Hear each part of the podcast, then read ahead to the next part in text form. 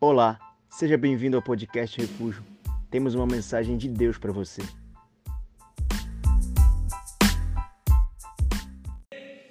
Eu tenho uma mensagem para nós nessa noite e eu prometo que eu vou tentar ser o mais breve possível para que a gente possa cear com tranquilidade, sem correria e sem chegar muito tarde na nossa casa hoje. Amém? Abra sua Bíblia comigo no Evangelho de Lucas, capítulo de número 22. Eu quero ler a partir do verso 1.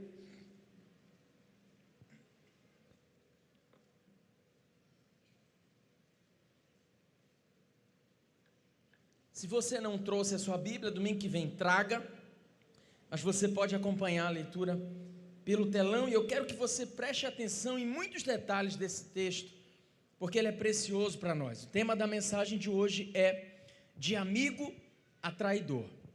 Nós vamos falar sobre um dos doze apóstolos que foi amigo, que viveu intimidade, que viveu algo precioso com Jesus, mas que se deformou ao longo da sua caminhada.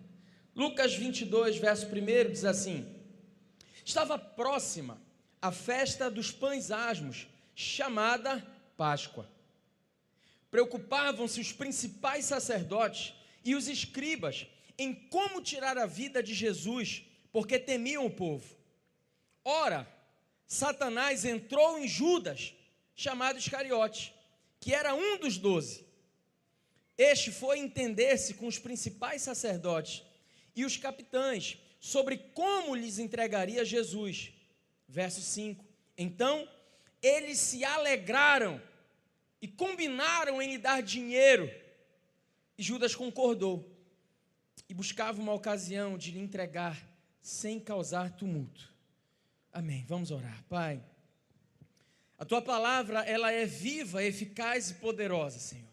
A tua palavra, ela opera em nós o querer, o efetuar. A tua palavra, ela tem o poder de gerar em nós temor, Senhor. Eu acredito que nessa noite de Santa Ceia, é uma noite em que o Senhor quer gerar em nós esse temor, que o Senhor nos livre da, da discrepância entre uma vida de intimidade e uma vida que te entrega, Senhor. Nos permita ter revelação acerca da tua vontade sobre nós e que mais do que simples conhecimento adquirido, essa noite seja uma noite, Pai que o teu espírito produza em nós frutos para a eternidade. Toma os nossos corações, me anula aqui nesse púlpito, como o Senhor sempre faz. E fique à vontade para falar conosco, fala e nós te ouviremos, em nome de Jesus. Amém. Dê um aplauso, tome seu assento. Aleluia. Irmãos, esse texto é um texto pesado. Esse texto é um texto melancólico. Eu confesso a você que, no curso da leitura desse texto, a minha voz embarga. Eu confesso a você que esse texto, ele me deixa pensativo. Esse texto, ele me mostra uma realidade de um mundo espiritual que muitas vezes os nossos olhos não vão conseguir contemplar. Então, Lucas, que não foi um dos doze, Lucas, que não foi uma testemunha ocular de Jesus, mas foi um pesquisador, um cientista, e o evangelho dele, ele é composto de muitas minúcias, de muitas informações preciosas, exatamente porque Lucas pesquisou muito antes de escrever sobre Jesus. Lucas deixa registrado aqui o momento em que Judas pratica a traição que já existia no seu coração. E ele começa dizendo que época era essa. Era a época da Páscoa. Era a época da Páscoa e Judas sabia que os fariseus e os escribas eles estavam tramando para matar Jesus. Jesus era uma ameaça para Roma por aquilo que ele pregava. E no verso 3, então, o evangelista diz que Satanás entrou em Judas. Judas ficou possesso. E no que ele fica possesso, ele então coloca em prática o plano que havia no seu coração. Ele se encontra com aqueles que queriam tirar a vida de Jesus e, uma vez mais, o evangelista registra que eles se alegraram com Judas.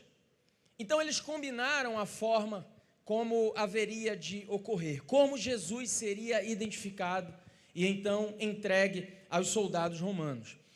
Antes da gente tirar algumas lições da vida desse apóstolo, que foi um amigo íntimo e se tornou um traidor, eu preciso fazer algumas observações que são fundamentais para nós aqui, para o nosso entendimento. Primeiro, Judas não estava predestinado a trair Jesus. Eu não acredito nisso, a Bíblia não me dá parâmetro para acreditar que Deus havia determinado exatamente que Judas faria o que fez. Havia uma profecia, sim, e essa profecia dizia que Jesus seria entregue por um dos seus. A profecia dizia que Jesus haveria de ser traído, mas em nenhum momento Judas havia sido predestinado a isso. Satanás provavelmente, e aqui é uma conjectura pessoal, ele se irandou, ele buscou um coração de alguém próximo de Jesus que pudesse fazer o que Judas fez. Particularmente, não acredito nesse conluio de que Jesus havia predeterminado que ele seria traído. Eu não acredito nessa doutrina que diz que nós somos meras marionetes de Deus. Aliás, a coisa mais linda da nossa fé é exatamente o livre-arbítrio que Deus nos deu desde o jardim do Éden, para nós fazermos aquilo que nós quisermos com a nossa vida. É bem verdade que Deus ele é presciente, ele sabe presente, passado e futuro, mas isso não quer dizer que ele tenha determinado. Esse Deus que determina as coisas, esse Deus que elege pessoas, é um Deus injusto porque nos manda amar a todos indistintamente, e nem ele o faz, já que aqueles eleitos estão salvos, mas existem aqueles pré-condenados ao inferno. Então é de extrema importância você saber disso. Toda a Bíblia é pautada no livre arbítrio. Como nós citamos aqui, Apocalipse 3:20, o Senhor diz: "Eu estou à porta e bato". Se condicionante, se você ouvir e abrir a porta, entrarei. Cearei com você e você comigo. Sabe, em Mateus capítulo 23, eu acho lindo esse texto final, do verso 37 ao 39. Jesus diz a Jerusalém, Jerusalém, Jerusalém, que apedreja os seus profetas e que mata aqueles que enviei. No verso, no verso 37, ele diz assim: Quantas vezes eu quis vos ajuntar debaixo das minhas asas, como uma galinha junto os seus pintinhos, e vós não quisestes. Então Judas não foi predestinado a nada. Judas não fazia parte de um plano maquiavélico e teatral de Jesus. Ele haveria de ser traído, sim, mas ele seria traído por aquele que cedesse o coração a Judas. Jesus sabia. Na última ceia, ele sabe e ele chega a anunciar aos discípulos que um deles haveria de ser o traidor. Mas ele não tinha designado Judas para ser. Segundo, Jesus não errou ao escolher Judas. Eu gosto sempre de dizer isso. Jesus não usou um critério alto com 11. E com Judas, ele falou assim: é, só tem tu, vai tu mesmo. Não, ele não erra. Todos aqueles a quem o Senhor chamou, todos aqueles que foram vocacionados e por livre e espontânea vontade responderam ao chamado, eles eram pessoas para quem Jesus tinha um propósito.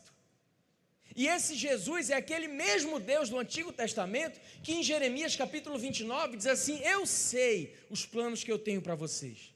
E são planos de paz e não de guerra. O propósito de Deus sempre vai ser bom. Então Jesus não usou critérios rigorosos com 11 e com um não. Jesus não escolheu 11 homens santos e um endemoniado. Não. Judas foi homem de Deus. Judas largou tudo da sua vida. Judas verdadeiramente teve um encontro com Jesus. Judas operou milagres. Judas, em nome de Jesus, expulsou demônios. Judas curou enfermos. Ei, Judas estava lá na multiplicação de pães e de peixe. Ele foi um daqueles que pegou o pão, ergueu para o céu, deu graças, partiu e ele viu o pão crescer outra vez. Na mão de Judas, Deus operou milagre. Ele era da cidade de Cariote, berço de muitos intelectuais da época. Judas era um dos mais inteligentes dentre os doze. Um pesquisador, psicólogo, ele chegou à conclusão, analisando a psique dos discípulos, que se fosse aplicado um exame psicotécnico nos moldes dos exames que hoje são aplicados, dos doze, o único que tinha condições de ser bem aprovado era Judas, acredite ou não. Ele era alguém preparado, ele era alguém, não à toa foi escolhido para ser o tesoureiro da célula de Jesus. E mais, Judas chegou a ser íntimo, mas ainda assim entrou Satanás nele. Isso é o que me gera temor, porque Judas viveu com Jesus, mas terminou a vida sem ele. E foi parar no inferno, porque rejeitou o dom da vida. E a gente não pode romantizar, a gente não pode conjecturar. Ele tirou a própria vida, deu cabo da própria vida. Isso me gera um temor, porque me leva a crer que é possível nós estarmos na presença de Deus sem estarmos servindo a Ele. Estar na casa dele, ouvindo a palavra dele, ouvindo vendo as manifestações, estando em um ambiente extraordinário, e ainda assim está perdido. E sabe, ninguém acorda num belo dia e diz assim: hoje eu vou me desviar. Isso não acontece. Então, toda queda, toda deformação é resultado de um processo na vida de alguém que tem intimidade com Deus. Eu não acredito na doutrina calvinista que diz assim: uma vez salvo, sempre salvo. Se o cara caiu e se afastou, é porque ele nunca viveu algo com Jesus. Eu não acredito nisso. Você sabe por quê? Eu conheço pessoas que tiveram um encontro verdadeiro com Jesus, que fizeram no nome de Jesus grandes coisas, mas que durante a sua caminhada se perderam, viveram esse processo de queda. E a Bíblia é expressa quando diz: entrou Satanás em Judas. Entrou Satanás. E é interessante, ele está possesso, mas ele não rosna, ele não grita, ele não baba, ele não tenta bater em ninguém. Não tinha nenhum pastor para vir entrevistá-lo. Qual é teu nome? Qual é tua família? Qual a brecha? O que é que tu faz? É, eu vou matar. É, não vai matar nada. Igreja, manda fogo. Não, não teve nada desse show, essa pirotecnia. Isso é coisa da igreja pós-moderna. Ele não rosna, ele não faz nada, não bota a mão para trás, nada. Ele fica possesso e troca Jesus por dinheiro. É possível que tenha muito mais gente endemoniada na igreja nos tempos modernos, trocando Jesus por dinheiro. Mas a gente precisa analisar, gente, as atitudes, as circunstâncias da vida de Judas, para que esse amigo íntimo se tornasse quem se tornou.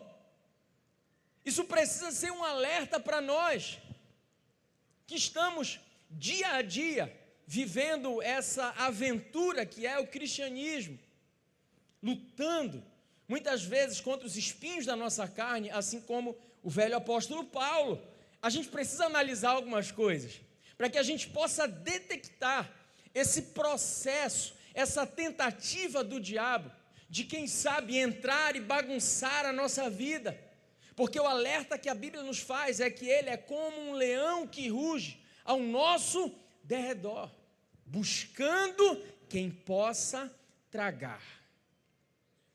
Então, profeta, você acredite ou não, Satanás ele é real.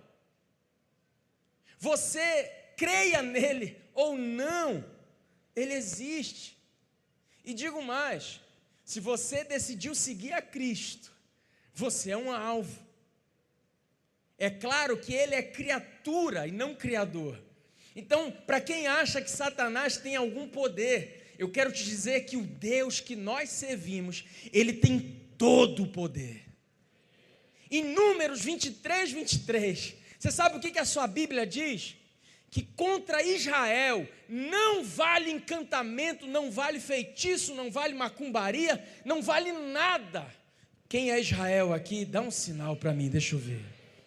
Então você tem que estar tranquilo contra a sua vida.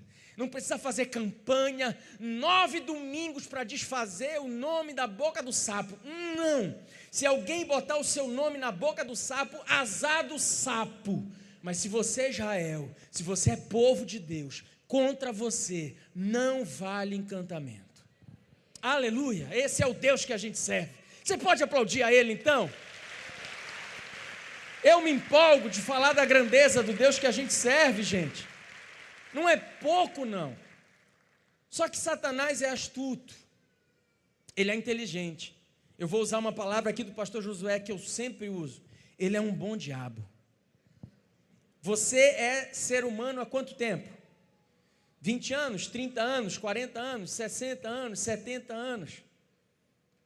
Satanás é Satanás desde o início desde que ele foi expulso do Éden, porque quis colocar o seu trono acima do trono de Deus, e convenceu ainda um terço dos anjos com ele, e todos caíram na terra e se tornaram demônios.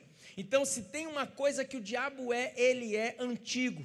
E gente antiga, normalmente, é gente sábia, é gente que sabe viver, ele sabe fazer as coisas. A gente precisa detectar o que, que aconteceu na vida de Judas para que ele tenha sido alvo de Satanás e não os outros.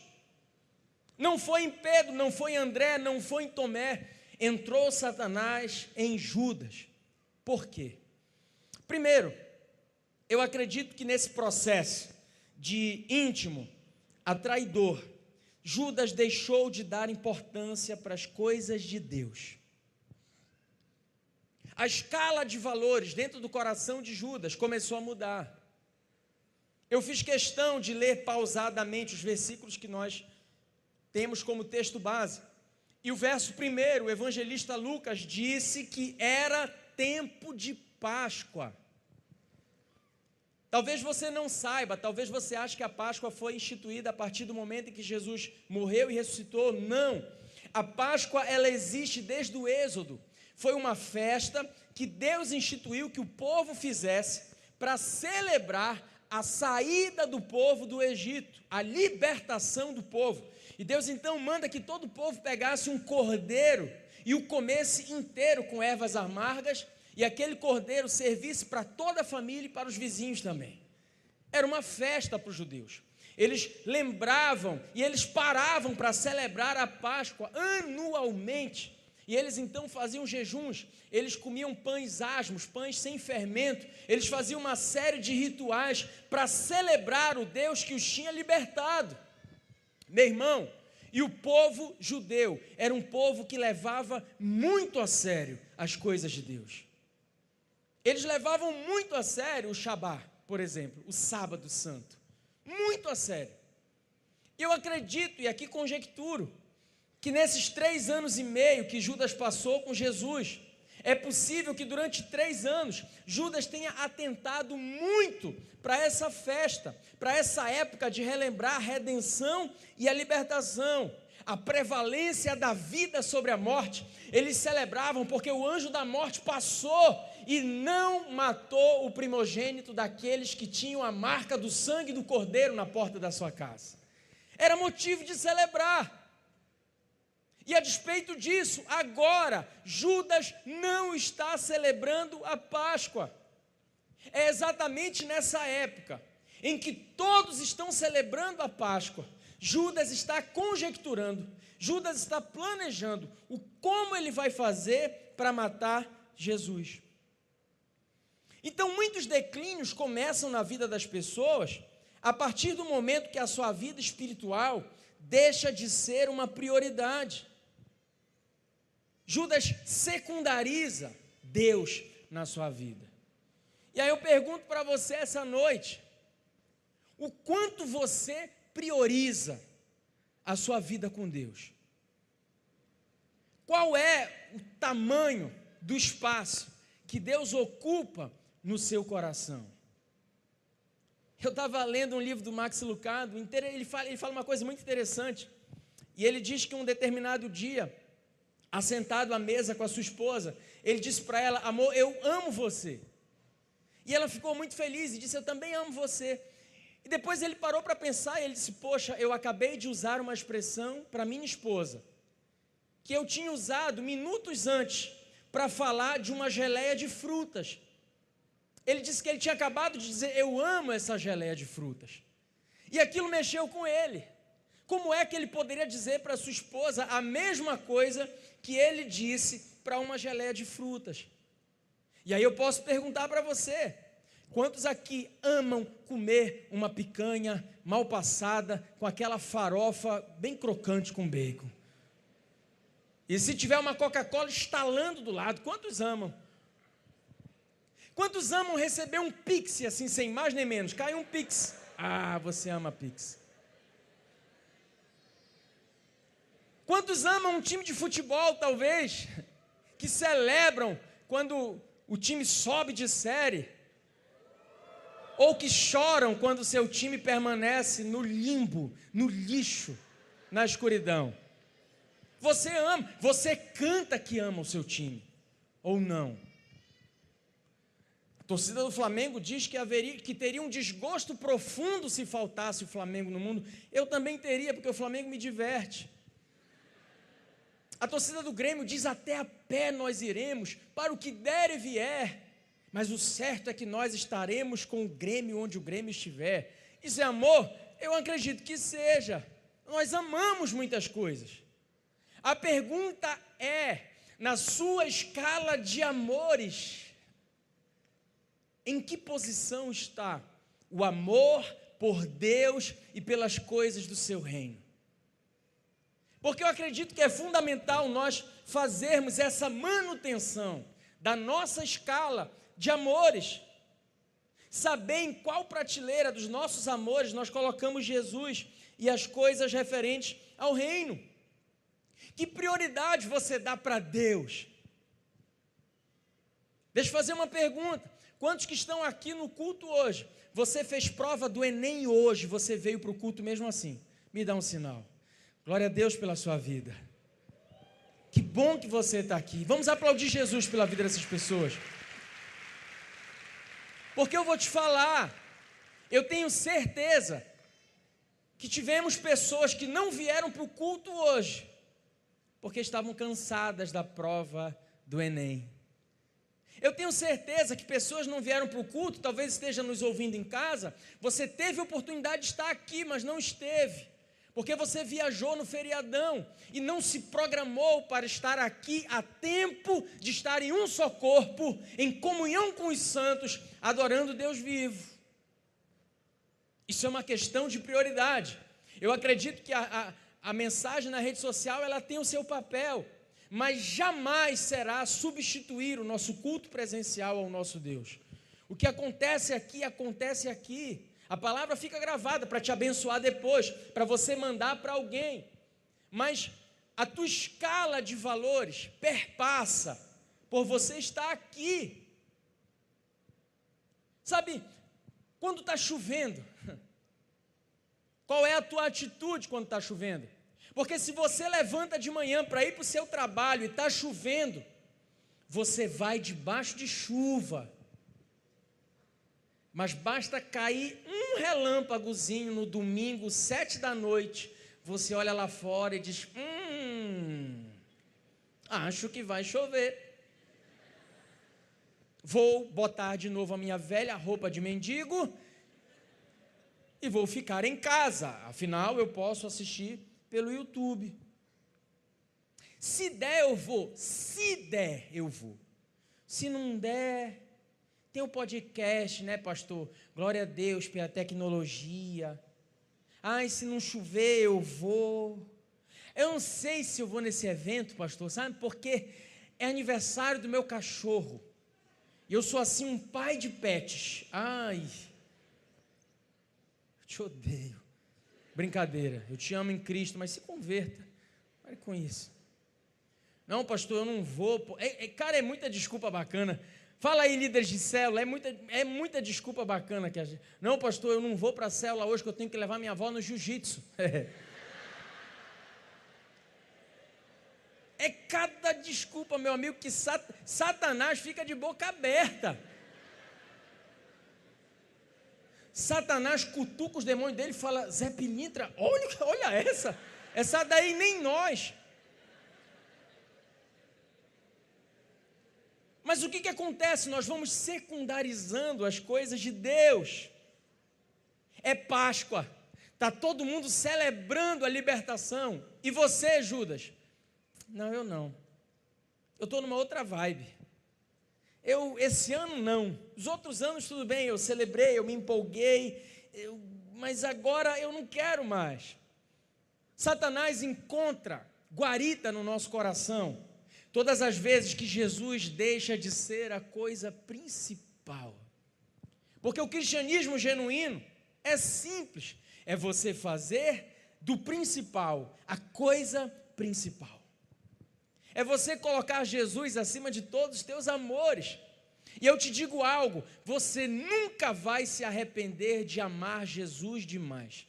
Você pode se arrepender de comer muito, você pode se arrepender de tomar muito refrigerante, você pode se arrepender de ficar, até de tomar muita água, você pode se arrepender, você fica empachado, fala, eu exagerei, passei mal. Mas você nunca vai se arrepender de amar Jesus demais. Nunca vai. Por que, que a gente vai deixando Jesus para segundo plano?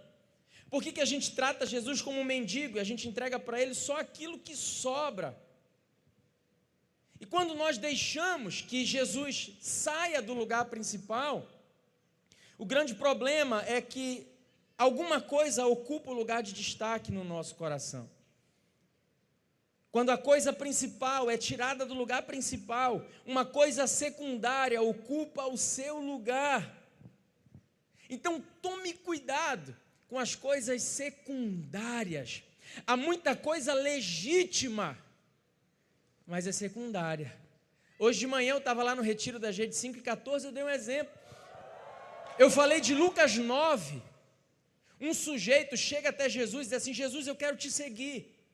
Mas primeiro, me deixe enterrar o meu pai.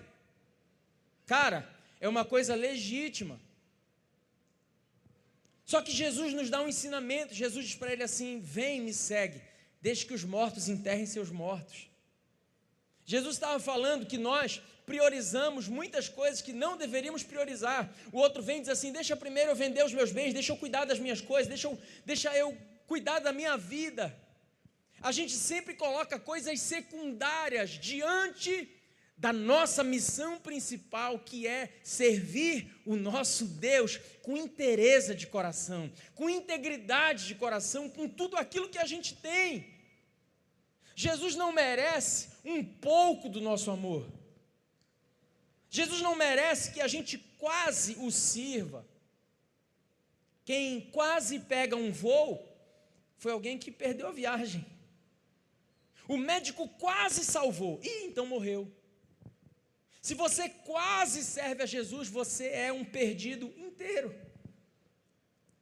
Jesus nunca vai ser nada menos do que tudo. Nunca ele vai te pedir nada menos do que tudo. Ele não divide amores. Todo e qualquer amor que você coloca entre você e Deus é idolatria. E Jesus abomina, Deus abomina idolatria. Então, muitas coisas legítimas, elas podem ser algo secundário, tomando o lugar principal na sua vida. Você quer ver alguém que está em um processo de declínio? Antigamente o cara comprava uma briga, mas ele não faltava culto. Hoje, ele só quer um pé. Qualquer porcaria ele está faltando célula. Judas fez isso, era Páscoa e o coração dele não estava mais na coisa principal. Segundo, Judas mantém distância do corpo. O corpo no qual ele deveria estar inserido. Olha o que Lucas fala no verso 3. Ora, Satanás entrou em Judas, chamado Iscariote, que era um dos doze. Judas era um dos doze. Lucas salienta isso. Ele era um dos doze, mas ele não era mais um com os doze. Ele estava no meio, mas ele não fazia mais parte. O coração dele não estava mais inserido, o coração dele estava destoante. Ele não era mais um membro. E essa é uma das analogias mais bonitas que a Bíblia nos dá. Em 1 Coríntios 12, Paulo diz que nós somos como um corpo de Cristo.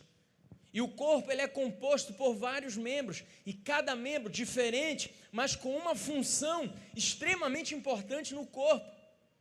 E sabe o que, que acontece? Sempre que um membro ele é apartado do corpo, o sangue deixa de irrigá-lo. E quando o sangue deixa de irrigar um órgão, ele apodrece. O corpo sente falta, mas se regenera. Mas o órgão que é apartado, ele apodrece. Então muitos se apaixonam por Deus, mas não conseguem viver algo genuíno. Por quê? Porque não conseguem se inserir no corpo. Não conseguem viver unidade. E não existe cristianismo sem unidade no corpo. Não existe isso. Não existe esse papo de igreja virtual. Não existe esse papo. Sabe que a Bíblia diz que se você diz que ama o Senhor, mas odeia o seu irmão, você é mentiroso e você ainda está em trevas. Não fui eu que te disse isso. Mas isso fala da importância de nós estarmos inseridos. E não adianta ficar teologizando, filosofando e encontrando justificativa para não amar o corpo. Pastor, mas a igreja tem falhas. Sim, você faz parte dela. Eu faço parte dela. Ela tem que ter falhas. A igreja não é um lugar de gente perfeita. Exigir que todos sejamos perfeitos na igreja é a mesma coisa que chegar no hospital e falar: gente, eu não aceito doentes aqui. É a mesma coisa que você chegar numa academia e dizer assim: aqui não pode entrar frango. Ué, que eu saiba, hospital é para doente encontrar cura. Que eu saiba, academia é para frango tentar crescer. E para gordinho tentar emagrecer um pouco. Ou eu estou errado? Ou é só para você bater uma foto no espelho e dizer tá pago? Te odeio. Estou brincando. Um pouco. Ora, tá pago. Tá pago meu boleto que tá pago. Quem inventou isso? A academia foi feita para isso. A igreja foi feita para isso. O cristianismo foi trazido por Jesus para isso. O cristianismo é a única é, é a única a filosofia divina, é a única religião para quem declaradamente não presta. É para quem precisa de um Salvador. É para quem diz assim: Eu sou um pecador, eu não presto, mas Jesus, Ele pagou o preço na cruz do Calvário, eu tenho conhecido Ele, portanto eu não posso mais ser quem eu era, e dia após dia eu estou buscando parecer com o meu Cristo. Mas eu não presto, eu não sou evoluído, eu não paguei pelos meus pecados, eu não, eu não participei de nenhum ato de penitência porque se você está se penitenciando, você está pagando o pecado. Você está dizendo para Jesus: Jesus, você foi um trouxa na cruz, porque eu estou pagando um preço e desprezando o preço que você pagou. Não, o cristianismo é para gente ruim, que diz para Jesus: Jesus, eu preciso de ti, desesperadamente. Mas Judas não se insere mais nisso. Pastor, mas a igreja não salva. Não, não salva, mas é o lugar do povo salvo por Jesus. E sair da igreja é tirar o passaporte para o inferno, irmão. Quantos salvos em Jesus nós temos aqui essa noite? Se você é salvo, você gosta de compartilhar a alegria da salvação de quem encontrou o Cristo. É por isso que um salvo tem prazer de chamar um outro salvo de irmão em Cristo. Judas não usufrui do ambiente em que ele está inserido. Se Pedro deu certo, se Tomé deu certo, se André deu certo, se Judas tivesse se inserido no corpo, eu acredito que ele tinha tudo para dar certo. Terceiro, Judas perde a visão da semeadura. Judas perde o valor. No capítulo 12 de João, Acontece algo uma semana antes de Judas entregar Jesus aos soldados. Eles estão em uma festa dada por Simão, um fariseu, e de repente uma mulher pecadora entra naquela festa. Maria Madalena, ela pega o seu vaso de alabastro, quebra, derrama um unguento sobre Jesus.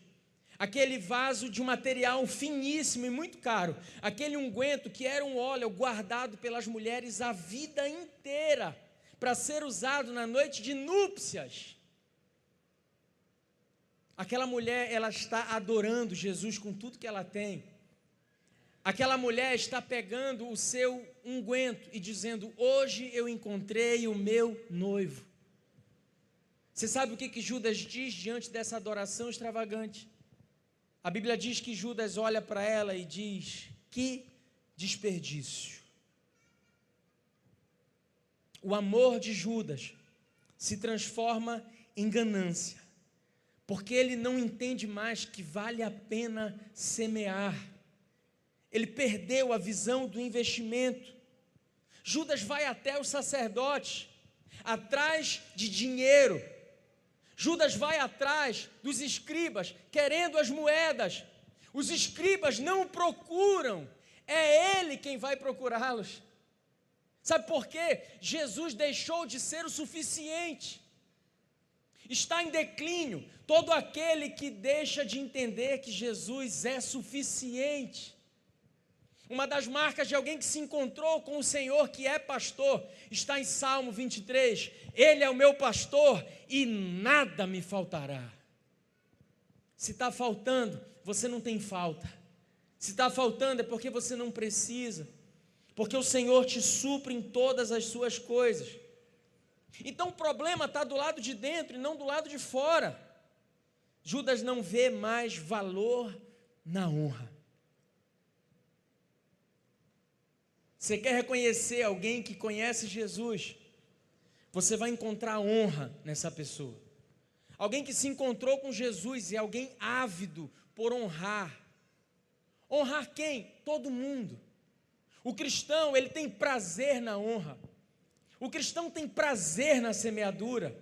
O cristão tem prazer de publicamente honrar, porque ele entende aquilo que Paulo escreve aos Romanos: que você tem que dar honra a quem merece honra, a quem é digno de honra. Mas Judas agora é traído pela sua ganância. Judas agora rejeita, critica a semente alheia, a adoração extravagante de alguém. Quarto, Judas se aproxima das pessoas erradas e com o propósito errado. Cara, aqui no verso no verso 5, Lucas diz que os escribas e fariseus se alegraram com Judas. Judas, ora, se alegrava com os apóstolos, e agora ele estava se alegrando com aqueles que eram escarnecedores. Ele está produzindo alegria naqueles que estavam crucificando o seu Senhor. Hum, e aí eu preciso voltar para você e te perguntar: o que você produz no coração daqueles que crucificam o seu Senhor todos os dias? Porque o autor aos Hebreus, no capítulo 4, verso 6, ele diz que aqueles que se encontram com a graça e a rejeitam, eles estão crucificando Jesus de novo. Quem é você na tua relação com quem cospe e apedreja no teu Senhor? Judas se tornou fonte de alegria para esses homens. Judas não rompe com quem ele deveria romper. Você sabe, meu irmão, deixa eu te ensinar um princípio. Todas as vezes que você declara, eu quero Jesus na minha vida, automaticamente você está dizendo, eu não quero mais algumas coisas. Há coisas que não podem, que não devem mais fazer parte. Não porque a religião determina, não tem nada a ver com lei, legalismo, não.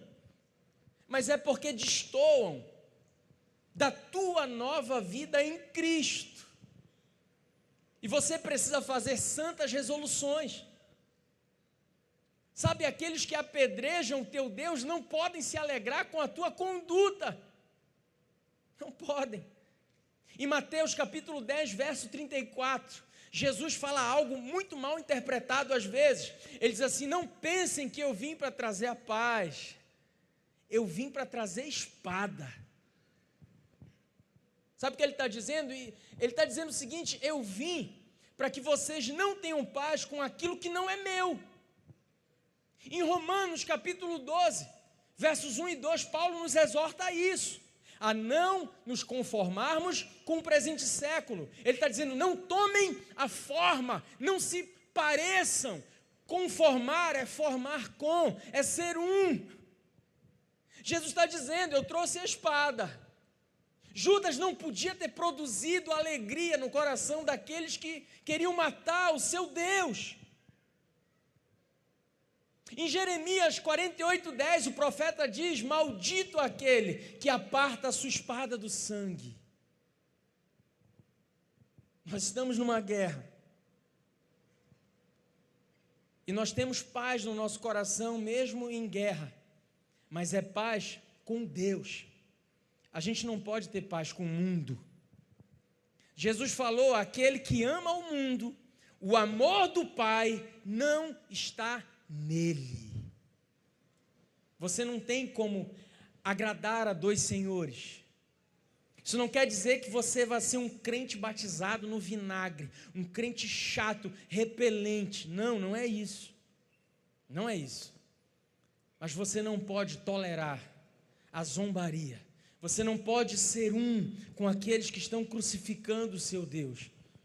Deus precisa de profetas nesse tempo gente com coragem para dizer assim diz o Senhor, gente com coragem para pregar a Bíblia, mesmo que seja preciso usar palavras, gente disposta a ser uma carta viva. Então, o novo homem gerado em nós, ele não pode ser amado pelo mundo. Porque o evangelho, ele é uma contracultura. O evangelho é um choque, é uma colisão com o presente século, meu irmão. Então, é a paz sempre que possível, mas o seu Deus acima de todas as coisas, custe o que custar. Se aparte quem tiver que se apartar.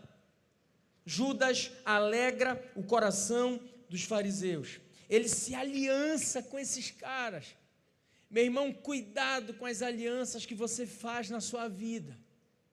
Alianças profundas com pessoas rasas podem te custar a eternidade, podem te fazer entrar nesse processo de declínio espiritual e arrancar, roubar a intimidade que o seu Deus entregou para você. E aqui eu termino, quinta lição. Judas se entrega ao seu orgulho.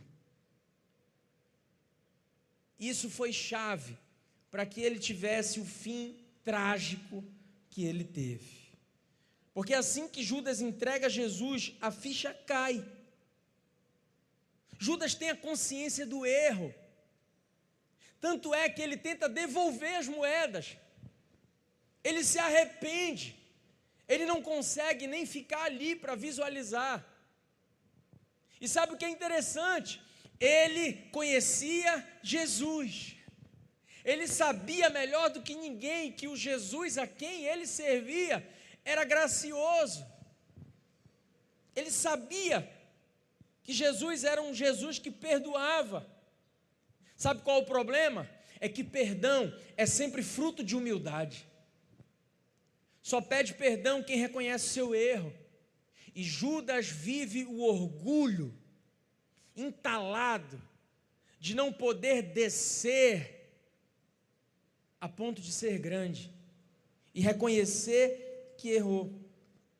Ele não se arrepende, ele vive remorso. Ele prefere morrer do que ter uma atitude nobre e honrosa. De chegar diante de Jesus e dizer para ele: Jesus, eu errei.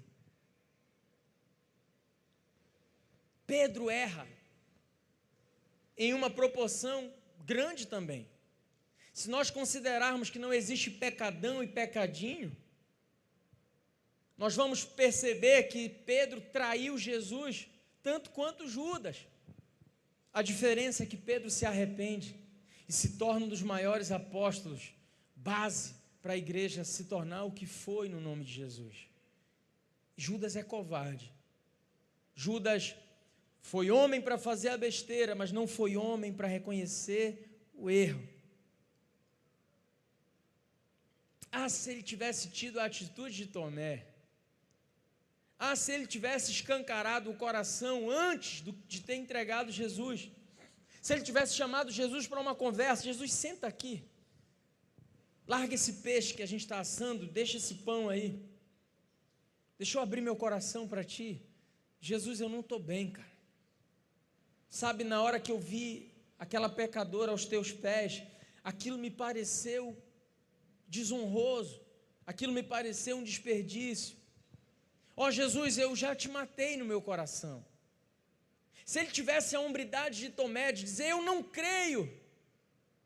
O que, que aconteceu quando Tomé diz isso? Eu não creio. Jesus aparece para ele. O que, que você queria, Tomé? Você queria tocar na minha mão? Pode tocar. Eu não tenho problema com as tuas crises. Você disse que acreditaria se tocasse. Põe a mão na, tua, na minha chaga aqui, Tomé. Você viu, agora creu? Bendito aquele que não viu e creu. Vai, Tomé. Não seja incrédulo, Tomé. Seja crente. Que desfecho lindo Tomé tem. A despeito dele ter entrado para a história como homem de pouca fé, Tomé tocou no Cristo ressurreto. E ninguém mais fez isso. Quando outro alguém tenta tocar nele, ele fala: Não me toque. O meu corpo não foi glorificado, mas Tomé viveu e foi o único a viver a experiência de tocar no Cristo ressurreto. Sabe por quê? Porque foi honesto. Porque não viveu a praga da religiosidade. Ele não se importou com aquilo que o grupo ia pensar. Ele poderia ter pensado: Poxa, mas eu sou apóstolo. Eu não posso mostrar que eu estou titubeando na minha fé, o que vão pensar de mim? Dane-se. Tomé diz: Eu não creio. Pronto, e acabou. E Jesus aparece para ele. Sabe, a única coisa que Jesus não tolera, meu irmão, chama-se hipocrisia. Jesus se deu bem com todo, toda a gama de pecadores. Jesus amou Jesus amou prostitutas, Jesus amou coletores de impostos, Jesus amou pessoas corruptas, Jesus amou mentirosos, Jesus amou aqueles que o estavam matando, a ponto de dizer: Pai, perdoa, eles não sabem o que fazem. Jesus só não conseguiu se relacionar com um tipo de pessoa, os hipócritas. A esse Jesus chamava de sepulcros caiados. É por isso que ele foi chamado de amigo de pecadores. Que título lindo! Porque isso mostra que Jesus pode ser meu amigo, porque ele foi chamado de amigo de pecadores. Ele sabia que fraquezas fazem parte do processo chamado vida. Ele sabia. Quando o grande apóstolo Paulo fala para o Senhor: Deus, eu tenho um espinho na carne Sabe o que Deus fala para ele? Em nenhum momento Deus o condena, Deus o julga. Deus diz para ele: Eu vou te destruir, Paulo. Não. O Senhor diz para ele: Paulo, a minha graça te basta. Como é, Senhor? Sim. Você não entendeu? Eu vou te explicar. A minha grandeza se aperfeiçoa na sua fraqueza, Paulo. Aleluia. Irmão, não precisava terminar assim. Não precisava ser esse o final. Deus não é como nós. Nós excluímos, bloqueamos, expelimos da nossa vida, divorciamos, colocamos um ponto final. E muitas vezes nós reputamos como se Deus fosse como nós. Ainda bem que Ele não é. Ele é tardio em irar-se. Ele é gracioso.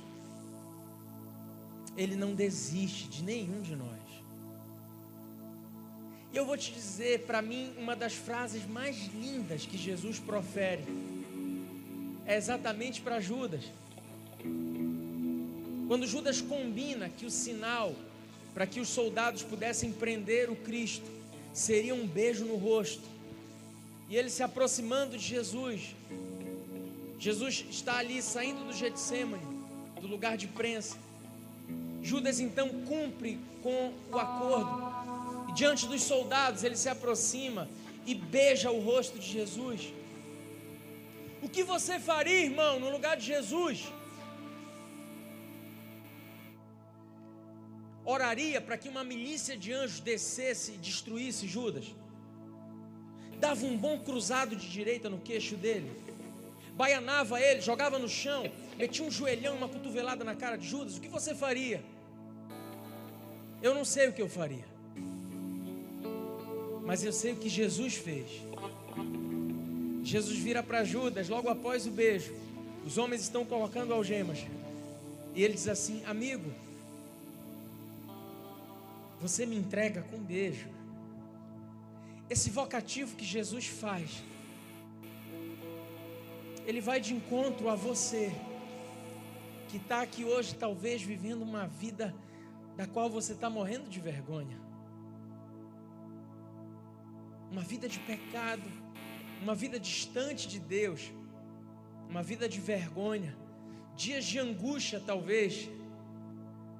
Jesus olha para o homem que o estava traindo, aquele homem que viveu um declínio, aquele homem que viveu uma deformação, aquele homem para quem Jesus não era mais um amigo, mas Jesus faz questão de dizer para ele: Você continua sendo meu amigo.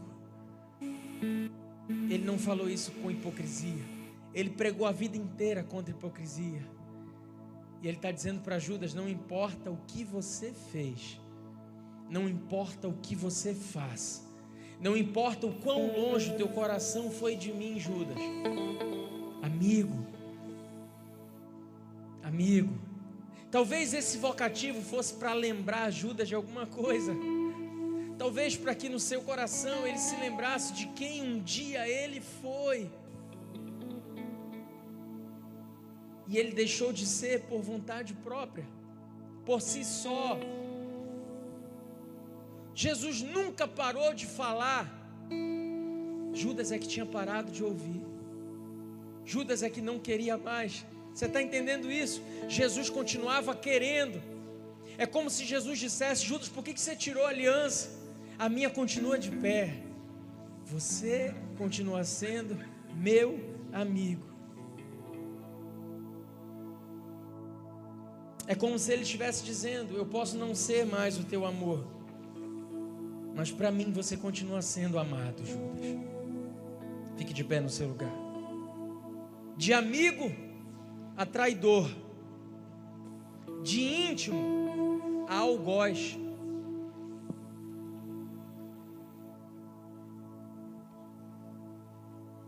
Por que, que nós continuamos entregando Jesus? Por que, que nós continuamos traindo Jesus? Sabe, se em algum momento da sua caminhada você praticou alguma dessas coisas, é tempo de voltar, irmão. É tempo de refletir. Noite de Santa Ceia é noite de nós nos avaliarmos, porque nós somos muito bons em avaliar o outro, somos ruins de nos avaliar. E é o que Paulo fala, que na Santa Ceia cada qual avalie-se a si mesmo, se analise, para que você não faça da noite de Santa Ceia só uma agenda religiosa, que seja uma aliança verdadeira, genuína, quem sabe com aquele que um dia foi o seu melhor amigo e hoje já não é mais. Mas ele continua no mesmo lugar. Você sabe quando Maria e José perdem Jesus, depois de três dias eles percebem que o menino não estava no meio da caravana, eles voltam, e sabe onde eles encontram Jesus? No mesmo lugar onde eles tinham deixado, ele estava no templo. Jesus ainda está no mesmo lugar que você o deixou. Que você precisa essa noite é refazer a sua aliança com Ele. Você continua sendo amigo. Não há nada que você faça que resulte em uma diminuição do amor de Deus por você, meu irmão. Todavia, o nosso pecado faz separação. E o que é o pecado, pastor? É o erro sem a confissão e sem o arrependimento. Então se arrependa. Volte hoje para Jesus. Não precisava terminar assim na vida de Judas. Não precisa terminar assim na sua vida. Você não precisa viver esse vazio que você está vivendo. Você não foi criado para viver essa angústia você foi criado para ter a certeza da sua salvação. Você tem certeza da sua salvação? Sabe, se está tudo bem, fica aí no teu lugar. Se a tua amizade com Jesus ela está excelente, excepcional, ah, que alegria! A gente vai cear e a ceia vai ser uma noite de festa. Mas se você não está bem com Jesus, se você não tem certeza, por favor, não saia por nenhuma dessas portas hoje sem consertar a sua vida com Ele. Se você precisa entregar a sua vida para Ele, se você precisa renovar a sua aliança com Ele, a ceia precisa acontecer na sua vida, precisa ser uma festa, mas você não pode ir sem que Ele te perceba, você não pode ir sem que publicamente você confesse: Jesus, eu estou voltando. Sabe o que Jesus falou? Todo aquele que publicamente me confessar diante dos homens, eu o confessarei diante do meu Pai. Por isso é tão importante nós tomarmos decisões públicas. Na verdade, a decisão acontece dentro de nós, mas nós materializamos aquilo que Jesus fez no nosso coração. Por isso a gente vem na frente para dizer: Eu sou esse arrependido, Jesus. Como Zaqueu que subiu na árvore, eu venho à frente para dizer diante da terra, diante dos céus e diante do inferno: Eu sou alguém que precisa restabelecer minha aliança com o Senhor.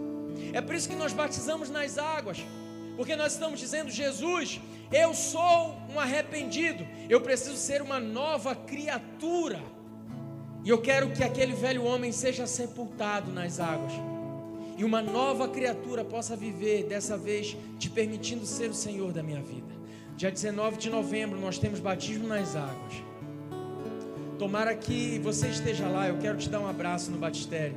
Por favor, não termine esse ano sem tomar a decisão mais importante da sua vida, tornar público que você é um pecador arrependido. Mas essa noite eu quero orar por você. Eu sei que o Espírito Santo está falando com uma gama de pessoas aqui. E Ele está amando você. Ele está dizendo: Você é meu amigo. Você não é só mais meu servo. Jesus certa vez disse aos seus discípulos: Eu não vos chamo mais de servos, porque servos não têm participação no seu Senhor.